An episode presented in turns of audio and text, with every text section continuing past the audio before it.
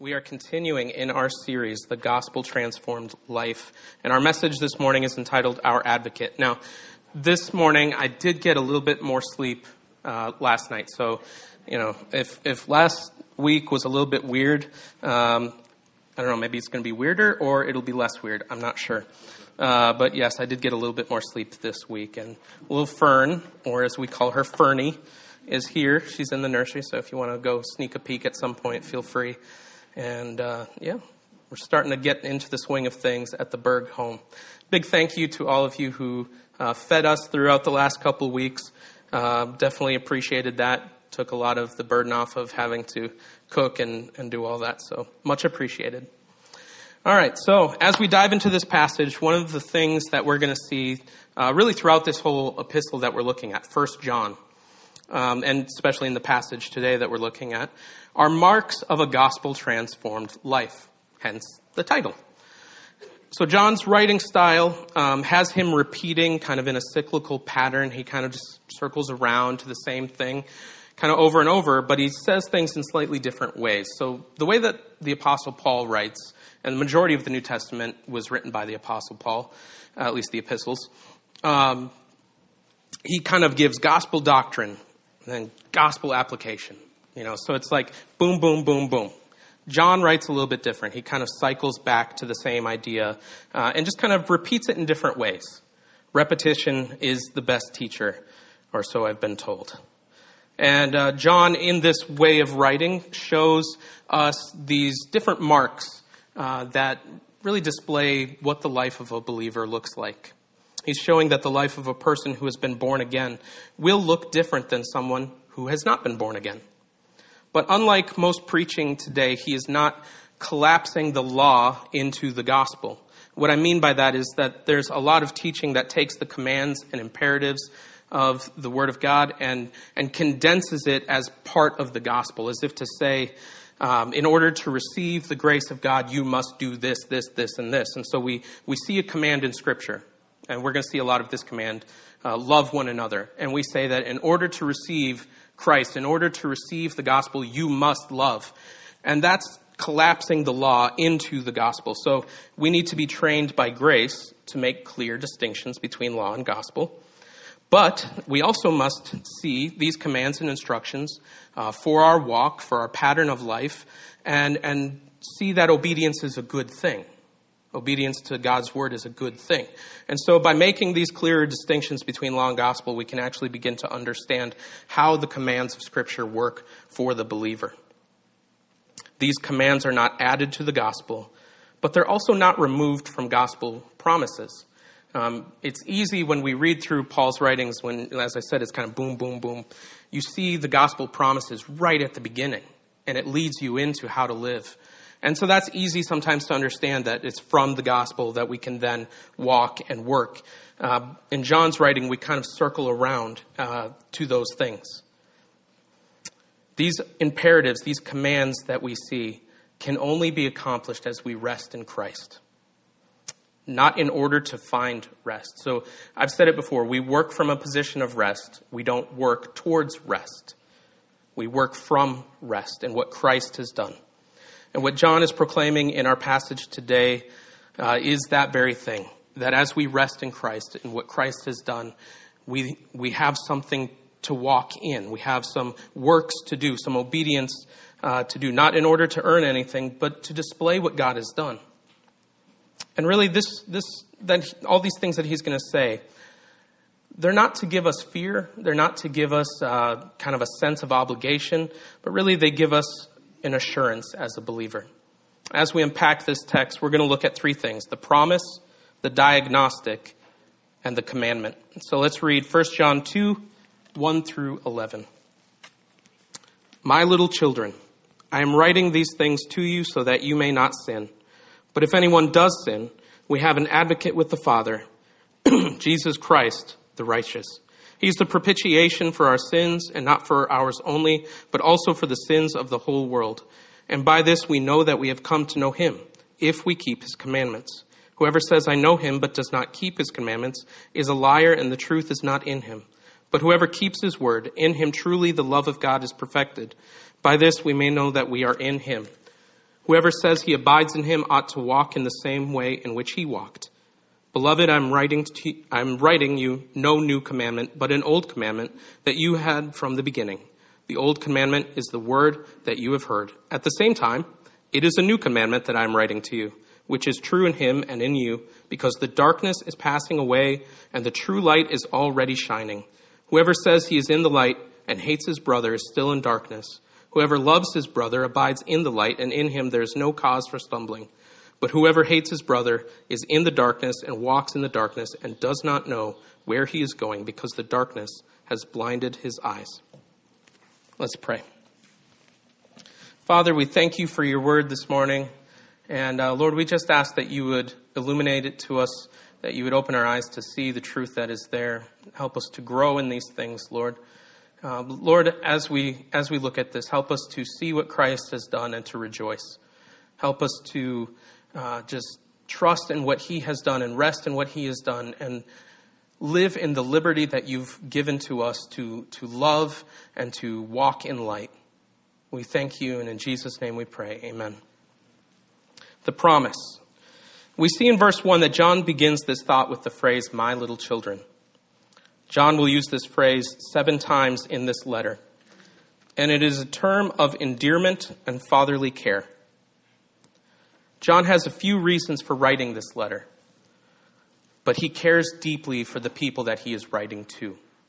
And that should stand out to us. He writes this letter um, not because he has harsh things to say, you know, do this or else. He deeply is invested in these people's lives and he cares about them and where they're going, the way that their life is. He cares about the ones who have departed. As we mentioned in the last couple of weeks, there's a group of people that have departed this church, and he even cares for them. But he is writing this that they know truth, that they, they are able to live uh, in the grace of God.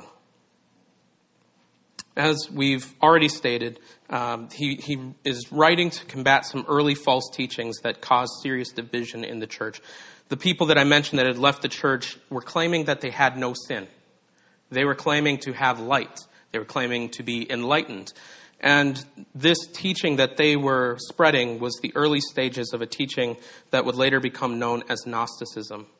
And really, what it centers around is this idea that you can be enlightened, have this special secret knowledge, um, you know, join the club, get a badge or something, and you get all this secret knowledge that nobody else has. You know, if it's secret knowledge, how did they find it? I don't know. But John writes in chapter 1 that he wrote these things so the reader's joy might be made complete. So that's one of his reasons for writing. Here in chapter 2, John says, I'm writing these things so that you may not sin. So, what are these things that he's writing? Well, last week uh, we looked at 1 John 1 5 through 10, and what he described as these things here is that God is light, and that believers have the light of life inside them, the source of life in them, and that those in darkness are lying and do not have the truth. John clearly isn't proclaiming some kind of sinless perfectionism, because the very next thing that he says in our passage today is, But if anyone does sin, we have an advocate with the Father, Jesus Christ the righteous. So John isn't after perfection in this life.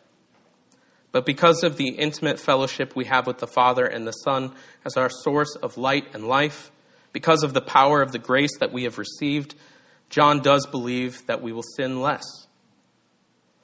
But even more importantly, more important than the issue of how often or, or how we sin is the question of what we do when we sin. In chapter 1, verse 9, he told us if we confess our sins, he is faithful and just to forgive our sins and to cleanse us from all unrighteousness. Here in chapter 2, he is telling us to flee to our Savior, who is our advocate with the Father. Through the advocacy of Christ, we can see that our sins are truly forgiven. So, what is the idea behind advocate? The word advocate in the Greek means helper, or one who comes alongside. And most uses of this word refer to the Holy Spirit. In fact, this is the only use uh, of it referring to Christ. Most other references, or all the other references, are referring to the Holy Spirit. But Jesus, as our advocate, our helper, helps us when we sin. In chapter 1, verse 7, he is the cleanser of sin. As I said in chapter 1, verse 9, he is the forgiver of sin. And here in chapter 2, verse 1, he is the helper when we do sin. And that's really good news. We're, we're not abandoned uh, in this life. We have an advocate when we do sin. We might better understand the idea of advocate this way. Uh, I looked up the Webster's definition of advocate. Um, you know, I've seen this idea used before, and actually, uh, maybe about six months ago, maybe less, we were at group at uh, the Tightsworth home, and Ron and Julie were sharing about the idea of advocacy, and it, it's stuck with me. Uh, but I wanted to share with you kind of the Webster's definition of what it is. It's one who defends or maintains a cause. It's one who supports or promotes the interests of a cause. One who pleads the cause of another, specifically uh, before a tribunal or a judge. So it's someone who helps somebody. It's someone who speaks for someone who may not be able to speak for themselves. Jesus, the righteous one, sits on the right hand side of the Father, and he's constantly advocating for his children. He's interceding on our behalf.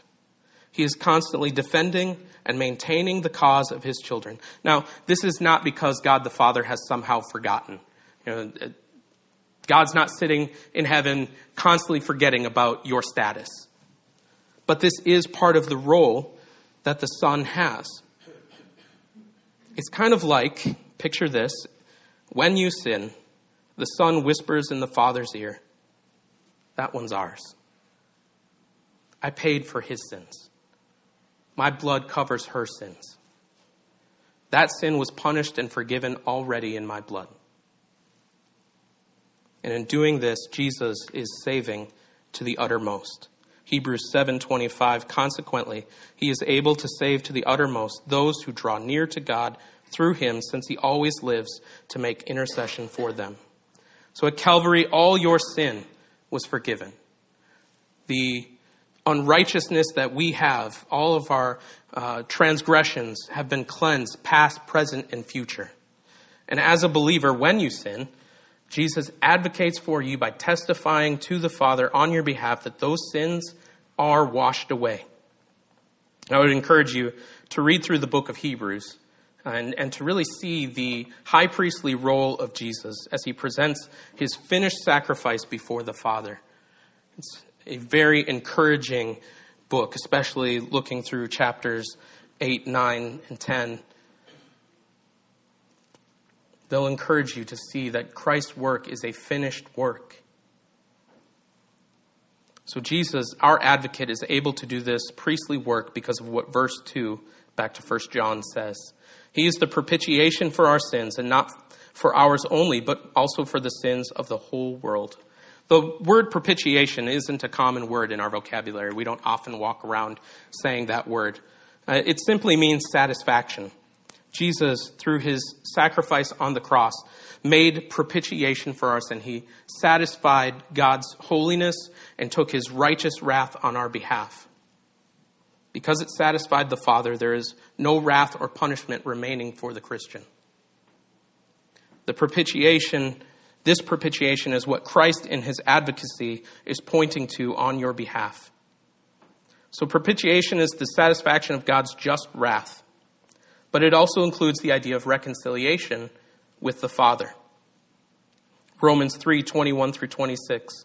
But now the righteousness of God has been manifested apart from the law, although the law and the prophets bear witness to it, the righteousness of God through faith in Jesus Christ for all who believe.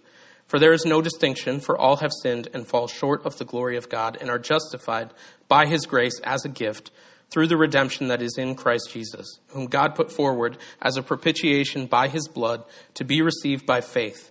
This was to show God's righteousness because in his divine forbearance he had passed over former sins. It was to show his righteousness at the present time, so that he might be just and the justifier of the one who has faith in Jesus. And then Paul writes in 2 Corinthians 5 18 through 19, All this is from God who through Christ reconciled us to himself and gave us the ministry of reconciliation. That is, in Christ, God was reconciling the world to himself, not counting their trespasses against them, and entrusting to us the message of reconciliation. So, in these two passages, both from the Apostle Paul, what we see is that in Christ the believer is justified by grace through Christ's work as the propitiation for our sin. And God's justice is met. And he is able to then justify the one who has faith in Christ. And through this, the believer is reconciled, brought back into relationship with God through Christ. So, what does John mean here then when he says the, the whole world? There is a global component of this reconciliation. This text is not teaching universalism that all people, regardless of repentance or not repenting, uh, that somehow all people will be saved, but that the gospel does have universal reach. All who hear and believe may come from all over the world. And we see in Revelation that it's people from every tribe and nation and tongue. Political, national, and socioeconomic backgrounds, these divides that we have cannot stop the gospel light from breaking through. So, believer, no matter your background or nationality or your status, you are His and He is yours. And He ever lives to make intercession on your behalf. He's advocating for you. And He's doing this on the basis of His saving work. And this is the gospel promise that John is making that all these amazing things have happened for the believer. All of these amazing promises are true for the believer. So you can rest in this and you can flee to the arms of the Father when you sin because you have been reconciled. Know, our instinct is to flee away. You know, sometimes when Olive um, either does something she knows she's not supposed to, or kind of ironically, even when she kind of hurts herself, her first instinct is to run away. And she she did this the other day. She actually tripped and like bumped her knee against the table, and her first instinct was to actually run away. You know, so then as the father, I kind of have to chase after her, and sometimes that's a little crazy if she keeps running. But uh, that that might be what you see on an average Tuesday in the Berg home is me chasing after her.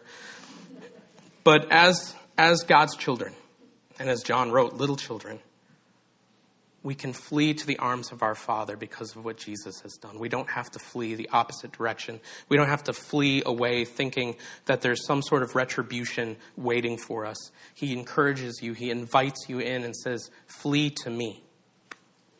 So that's the gospel promise. Now we're going to look at the diagnostic. Having seen these amazing gospel promises, we, we look at this diagnostic. And I want to ask this question, but I don't really want anybody to raise their hands or, you know, verbally acknowledge. Just, it's kind of rhetorical, but, you know, it's a good thing. How many of you currently have the check engine light on in your vehicle? don't go look in one of mine. You know, this check engine light is, is there for a reason, right? It's to show you that something is wrong in your car. It's not just a pretty decoration. It, it also doesn't help to like tape over it. Found that to be the case. Uh, but if you if you bring your car into the mechanic, you know they'll hook up a scanner tool uh, to your car and, and they'll check out what diagnostic codes were signaled. And you know, depending on what those codes are, they may do some more tests to identify and diagnose what's wrong with your vehicle. All this is good stuff. You, you should do this when your car is uh, giving you this signal. It's a diagnostic. So, you know, the encouragement here is if that's happening, maybe go get that checked. But diagno- diagnostics identify what's going on. And that's what we're going to see here in the rest of this passage. And we'll look at verses 3 through 6 here. By this we know that we have come to know him, if we keep his commandments. Whoever says, I know him, but does not keep his commandments is a liar, and the truth is not in him. But whoever keeps his word, in him truly the love of God is perfected. By this we may know that we are in him. Whoever says he abides in him ought to walk in the same way in which he walked. So here's the diagnostic. How do we know that we know him? We keep his commands, keep the commandments. Now we need to be careful here as I talked about at the beginning, we have a tendency to collapse the law into the gospel. So we see that this text says if we keep his commandments, and later on it says whoever keeps his word, we might come away with the understanding uh, that in order to receive God's love and in order to know Him, I must do these things first as a condition. But that's not what the text is saying. To simply put it, the text is saying that the one who knows Him will keep His commandments. In the, this manner, the diagnostic that John is giving us serves to reveal what is already in the heart of the believer or the heart of the unbeliever to show what's not there. Those who had left the church that John is writing to claimed the light but denied their sin. And they were not keeping his commands. Their life didn't show fruit in keeping with the confession of knowing God. Now, many of you know that I have uh, pretty bad asthma and that I'm also a type 2 diabetic. And I was diagnosed with asthma at a very young age. Probably, I think it's around five or six that I was diagnosed. Um, I don't remember exactly. Uh, but I know that around that age, I ended up in the emergency room quite a few times. Um, I was the I was the one that caused my parents to have lots of medical bills, and uh, a, a, hospital stay in there as well. And uh, then, I around the age of 25, I was diagnosed with type 2 diabetes. And in both instances, when I was diagnosed, I was given prescriptions, certain medications to take. Now, Diagnosis and prescriptions are very different things. A diagnosis tells you what's wrong. A prescription is to either treat the symptoms or treat the, the illness or, or whatever. You don't receive a diagnosis for asthma with a prescription that says, uh, go home and stop having asthma. You know, if you work really hard at not having asthma, you can get rid of it. If you just try hard to not have it. We are not to take this diagnosis of whether I keep God's commandments as the prescription. It is an evidence or an indication of knowing God, not a condition of knowing God. If the diagnosis of a person's life reveals no obedience to God's commands, then the light of life is not in that person, and the prescription is to believe in the one whom the Father has sent, Jesus Christ.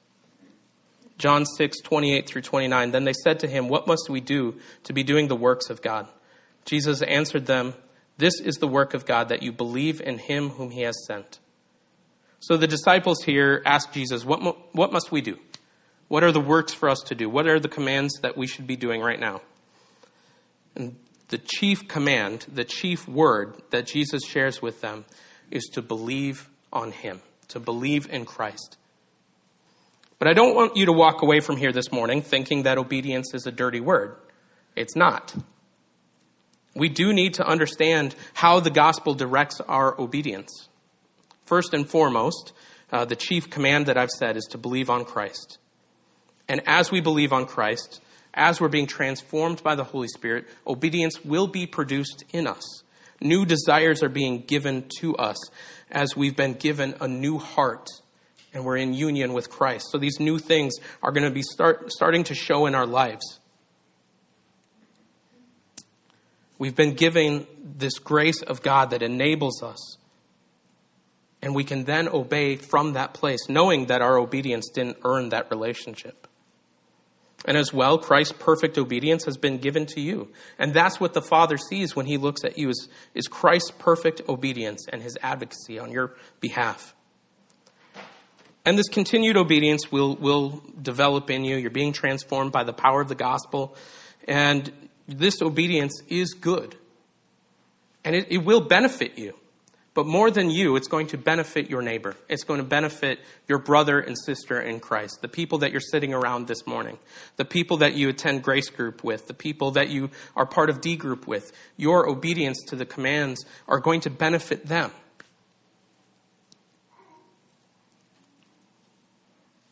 Our obedience flows from our relationship with Christ and not the other way around. In this way, it offers us assurance. If there is a desire to love my brothers or sisters in Christ, if there is a desire for the things of God in my heart, I know that that's not natural to me. I know that that comes from the Lord. And so this is fruit in my life of the relationship that I have with God. So when I see obedience in my life, uh, that really can give me uh, assurance however imperfect my record is. Because here's the thing as John has already written, when you sin, you're not going to do this perfectly. But when you fail to keep his commandments perfectly, we know that we have an advocate. And we can cycle back to the top when, when John wrote, when I, if I sin, we can say when I sin because we will. When I fail to obey, I have this advocate. Have you ever observed how children often imitate their parents? You'll see many similarities. Maybe uh, the way your child walks is much like the way you walk. Maybe the way they speak is much like the way you speak, or, you know, not, not me. Olive doesn't take after me like that at all. The, the words she says, they don't come from me. Why is that? Well, when you're in an intimate relationship, you begin to pick up on some of those mannerisms. You know, the way that Olive pronounces certain words are because Chanel and I pronounce words a certain way. You know, and I'm correct. And, you know, Chanel's just, she can't help it. She's Cajun. but these things, they develop through relationship. The believer lives with Jesus, and therefore the life of the believer, the walk of the believer, will be more and more like Christ as we are in relationship. And this is what the gospel of grace produces.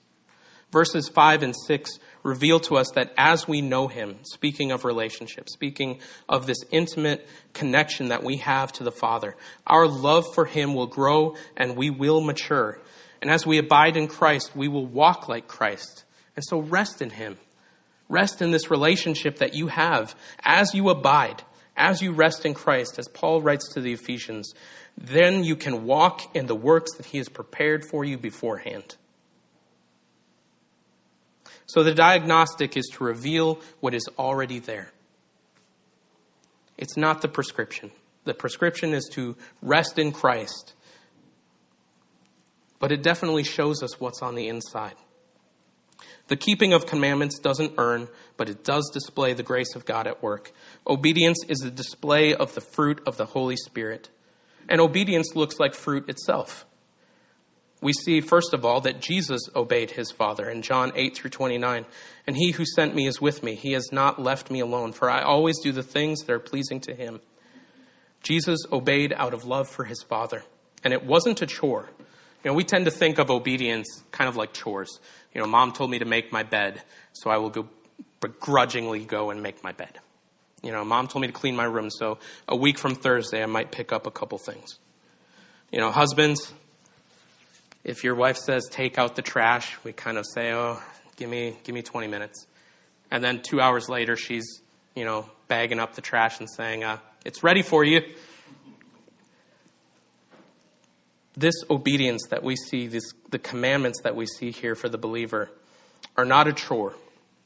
In fact, for the believer, they come from a new grace fueled desire. Our desires are being changed. And so when we obey, it's out of that. It's out of that new desire, this new love that we have for the Lord. Let's read verses 7 through 11 here. Beloved, I am writing to you no new commandment, but an old commandment that you have had from the beginning. The old commandment is the word that you have heard. At the same time, it is a new commandment that I am writing to you, which is true in him and in you, because the darkness is passing away, and the true light is already shining. Whoever says he is in the light and hates his brother is still in darkness. Whoever loves his brother abides in the light, and in him there is no cause for stumbling. But whoever hates his brother is in the darkness and walks in the darkness, and does not know where he is going, because the darkness has blinded his eyes. Here, John highlights a particular command love one another. He calls this an old command, and then he calls it a new command. So, John, which is it? Is it old or new? Well, it's both. In verses 8, he says at the same time. So it's both old and new. It's as old as Moses, as we see in the law. Leviticus 19:18. You shall not take vengeance or bear a grudge against the sons of your own people, but you shall love your neighbor as yourself. I am the Lord. But under the law, this was impossible to keep. We didn't have the ability to perfectly love our neighbors. And just having the right motive to love was not enough. The law required perfection. You can't just mean to love somebody and then not do it and say, God, I, I meant to. God required perfect obedience. And we didn't have the ability to do that. Jesus in the book of John then gives this new commandment. John 13, 34, a new commandment I give to you, that you love one another, just as I have loved you. You are also to love one another. The good news for us is that though the law required perfection, Jesus fulfilled the law, and he kept it perfectly. And so this command is new and truer in Christ. And for those who are in Christ, those who abide in him, it is new and true of us as well. This love is a perfect love, and it is true in us because, as John says, the darkness is already being pushed back. The light of Jesus has come. Daniel Akin writes in his commentary Perfect love, as revealed in the life, death, and resurrection of Jesus, has dealt a death blow to darkness. Darkness is on the run and it cannot outrun the light. In fact, the darkness is already departing and the true light already shines. The light of the world has come. The King of light and love is already reigning, and the fullness and consummation of that reign is just around the corner. How we love one another gives evidence of all of this. And he continues This love is as old as the sun and new as the dawn. Now, I know when you hear that, you might say, well, you know, I was watching the news yesterday, and it kind of seems like darkness is winning. But we have hope in the gospel. We have promises in the gospel that the darkness is already fleeing. It may appear that for a time darkness is winning and reigning, but we know how the story ends we have this hope that the light will overcome the darkness. The darkness will not overcome the light. Jesus is the light, and he is already shining. And so that should give you hope despite what you see. Jesus is victorious. And one day when he returns, there won't be a shred of darkness left. Loving your brothers and sisters in Christ is a key ingredient for unity in the faith. The foundation for this love is the gospel of Jesus Christ, this light that we're talking about. His grace enables us to love, and love is produced in us as a fruit of the Spirit. And so, love one another. Walk in that. Walk in that grace that He has given, and love one another. So we see this imperative to love one another uh, given in multiple places in the New Testament. I'm going to read a few of those for you. Romans 12, 9 through 13. Let love be genuine. Abhor what is evil. Hold fast to what is good. Love one another with brotherly affection. Outdo one another in showing honor.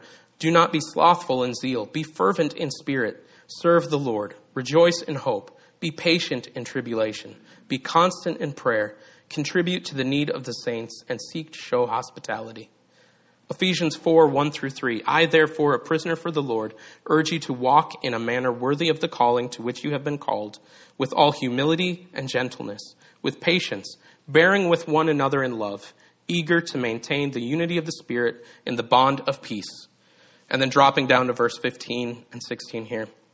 Rather, speaking the truth in love, we are to grow up in every way into Him who is the head into Christ, from whom the whole body, joined and held together by every joint with which it is equipped, when each part is working properly, makes the body grow so that it builds itself up in love.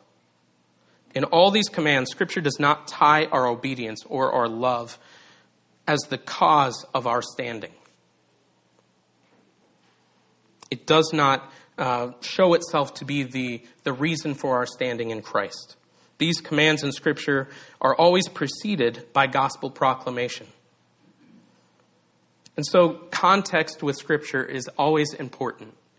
It's easy to isolate certain things and say, see, in order for us to get to heaven, I must do this, this, this, this, this, and this. But when you see that these, these commands that we're given and the obedience that we should be walking in are directly related to what has already transpired as our faith is in Christ, you'll see that these commands are actually fruit. They're an outgrowth or a reflection of what Christ has done in us. And so this love shines in the darkness and is like the moon, it's reflecting the light of the sun. The believer's love is a reflection of the love of the Son of God. Like the warmth of the daytime sun, it will draw people into the warmth of the Son of God. The Holy Spirit will use this as He draws people to Christ. You know, I had Fern sitting on the couch with me uh, a couple days ago, and there was that rare instance where the sun came out. And you know, the window behind me, but as the sun kind of was shining in, she kind of like moved her face a little bit so that the, the warmth of it was hitting her cheeks. And I just thought that was so cute as, as you know, I'm obviously totally like addicted to just staring at her. Um, you know, it's just pretty amazing stuff. Uh, but just watching her as she kind of just like moves her head around just so the warmth of the sun just hits her. This is what the Holy Spirit does in the lives of people as He draws them to the Son. We read a moment ago from John 13 34 about Jesus' new commandment to love. The following verse says this By this, this love, all people will know that you are my disciples if you have love for one another. At Grace Life, our mission is to preach the gospel and make disciples. And we desire to carry out this mission through our values of gospel, community, mission, and family. And biblical mission looks like what is described in the passages that I just read. It's an overflow of our love for one another, our community together. So, community is us. It's the, the brothers and sisters in Christ fellowshipping together. And it looks like what we've described. Read Ephesians 4, read Romans 12. This is what this should look like. It's an overflow of what's taking place because of the gospel. It's us living together in community, sinning, repenting, confessing, applying the gospel to each other, and then inviting the lost world in to see what Jesus has done. They will see the love that we have for one another and know that we are His. And honestly, this is the best way to evangelize our neighbors. As we proclaim Christ and what he's done to them, and they see the evidence of it in how we treat one another, how we love one another, how we're there for one another. If you don't love your brothers and sisters in Christ, you will not love the lost.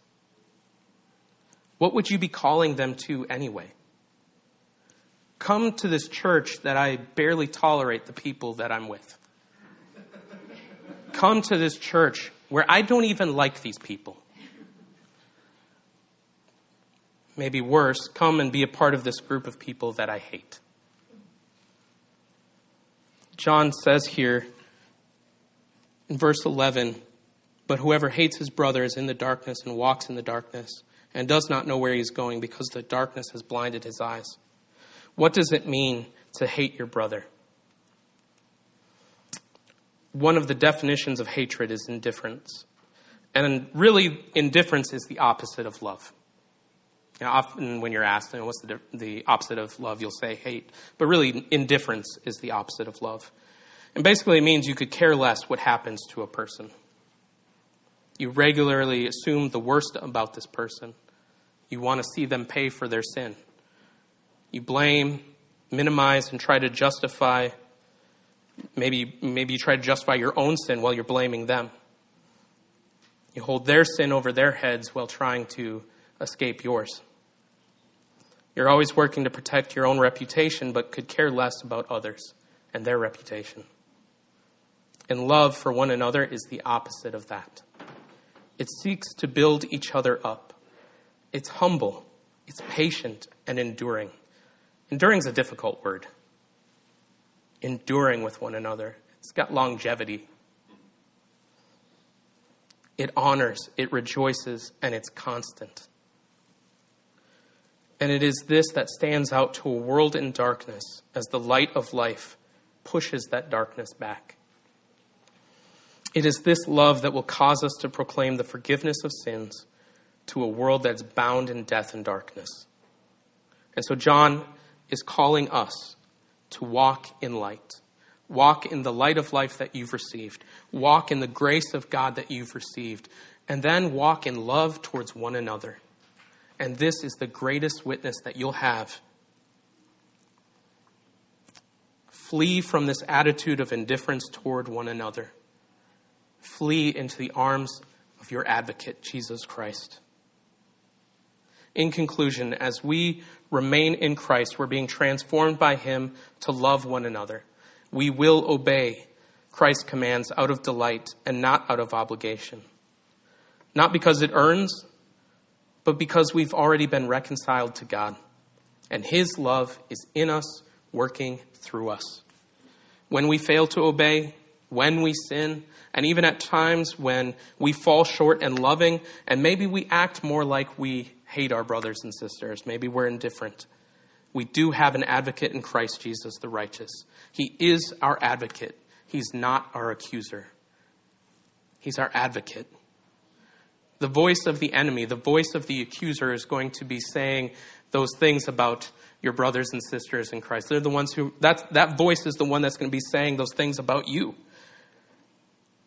Those ugly, sinful things. But the voice of Christ is the voice of our advocate. Listen to that voice. So there's just one application for this morning, and I think it's probably pretty obvious rest in Christ and walk in love. As you walk in love, advocate for your brothers and sisters, hoping the best in them, hoping all things for them, caring for them. And this morning, if you are walking in darkness, maybe you've heard this diagnostic and you said, I, I don't think that's me.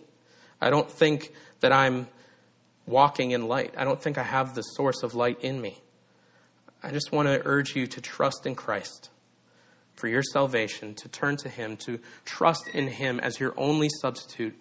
He took your sin, He took what you deserved, the wrath that God had for you, and He took it all on Himself. He will take you from death to life, from darkness to light. He died and was raised again for the forgiveness of your sins. Let's pray. Father, we thank you for Christ and what he's done for us. Lord, we thank you for this good news that Jesus obeyed the law perfectly, that he loved perfectly, that he did everything that you commanded him to do. We thank you that he did die on our behalf and was raised again so that we might be forgiven, that he's conquered death, hell, and the grave. Father, I thank you that uh, we've been given a new heart and new desires, and this love that comes from you is at work inside of us. Lord, by your grace, help us to continue to walk therein. Help us to walk in the things that you have for us, that you've had for us before time even began. Father, help this love that we have for one another, that you're growing, be a light to those who don't know you yet, that it would draw them in just like the warmth of the sun. Lord, we thank you for all that Jesus has done, and it's in his name that we pray. Amen.